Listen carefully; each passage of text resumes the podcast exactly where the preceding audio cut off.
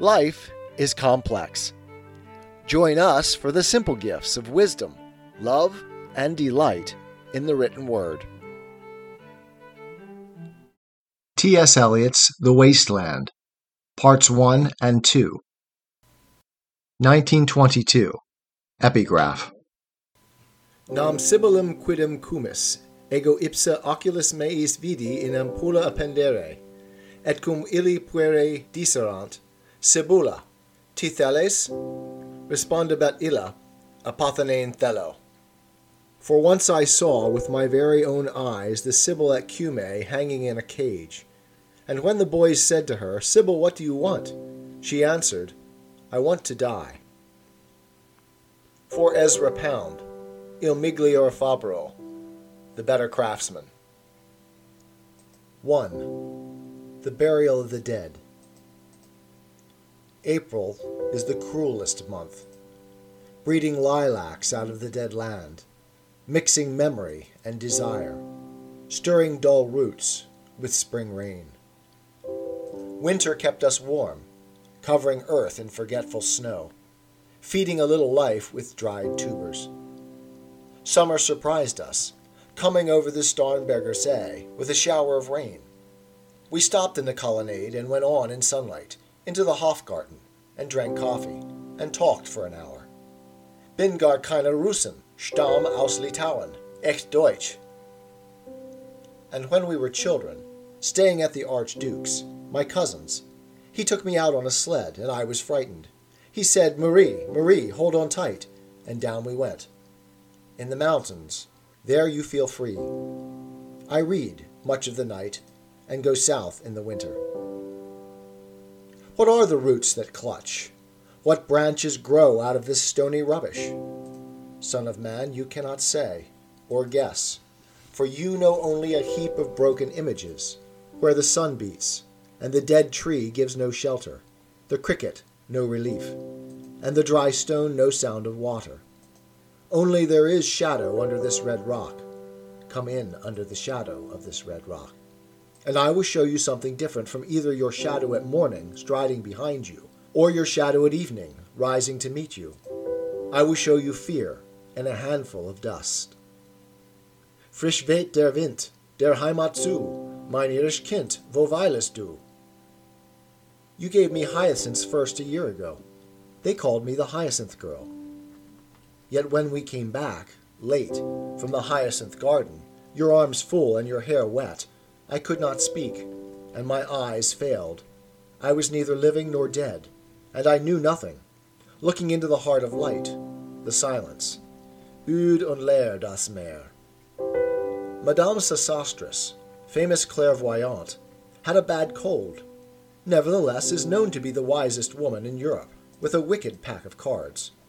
Here, said she, is your card, the drowned Phoenician sailor. Those are pearls that were his eyes. Look. Here is Belladonna, the lady of the rocks, the lady of situations. Here is the man with three staves, and here the wheel, and here is the one eyed merchant, and this card, which is blank, is something he carries on his back, which I am forbidden to see. I do not find the hanged man. Fear death by water.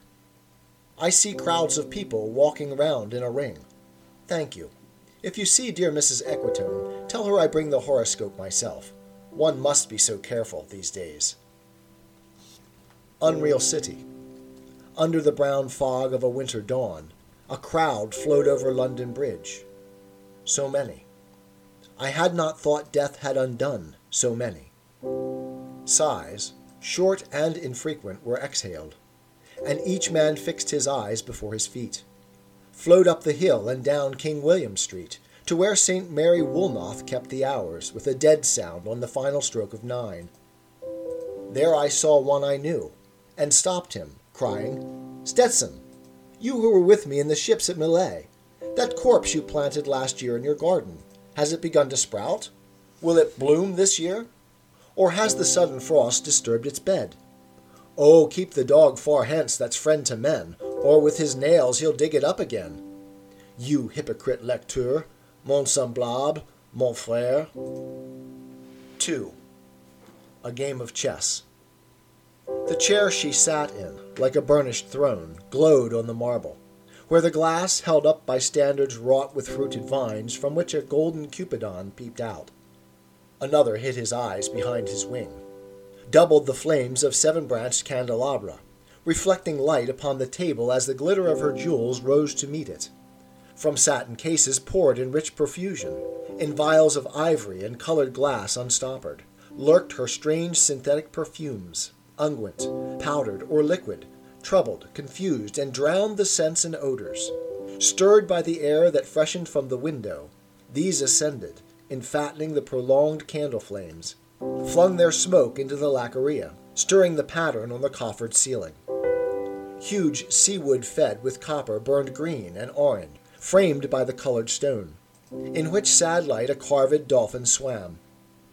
Above the antique mantel was displayed, as though a window gave upon the sylvan scene, the change of Philomel, by the barbarous king so rudely forced.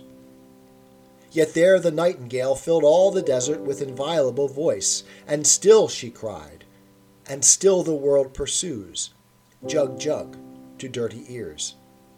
And other withered stumps of time were told upon the walls.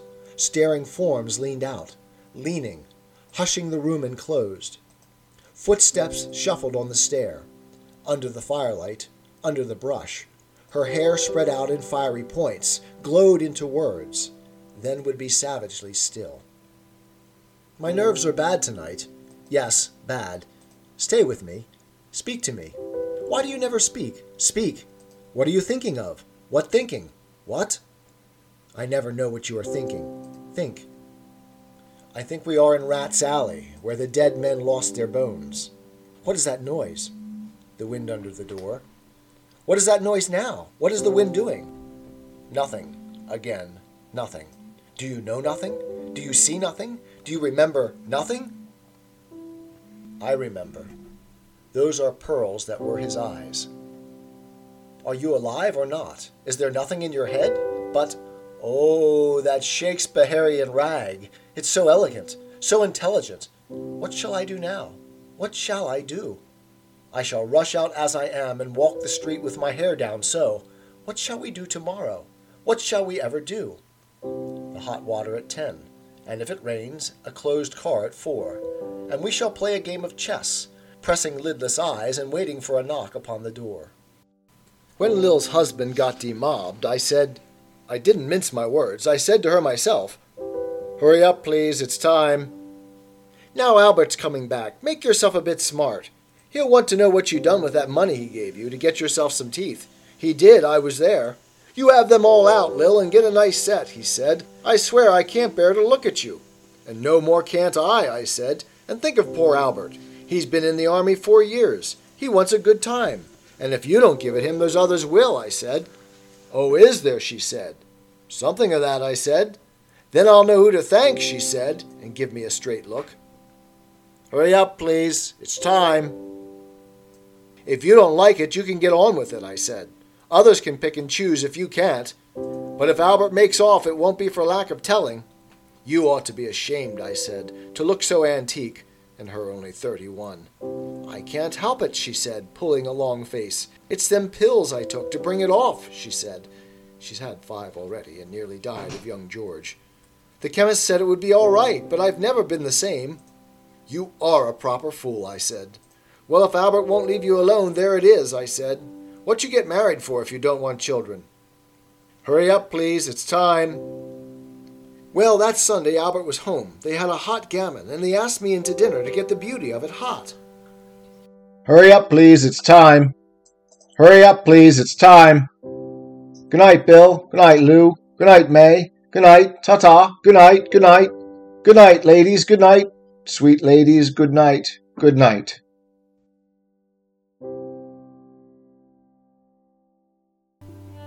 Tis the gift to be simple. Tis the gift to be free. Tis the gift to come down where we ought to be. And when we find ourselves in the place just right, twill be in the valley of love and delight. When true simplicity is gained, to bow and to bend, we will not be ashamed. To turn, turn will be our delight, till by turning, turning, we come round right.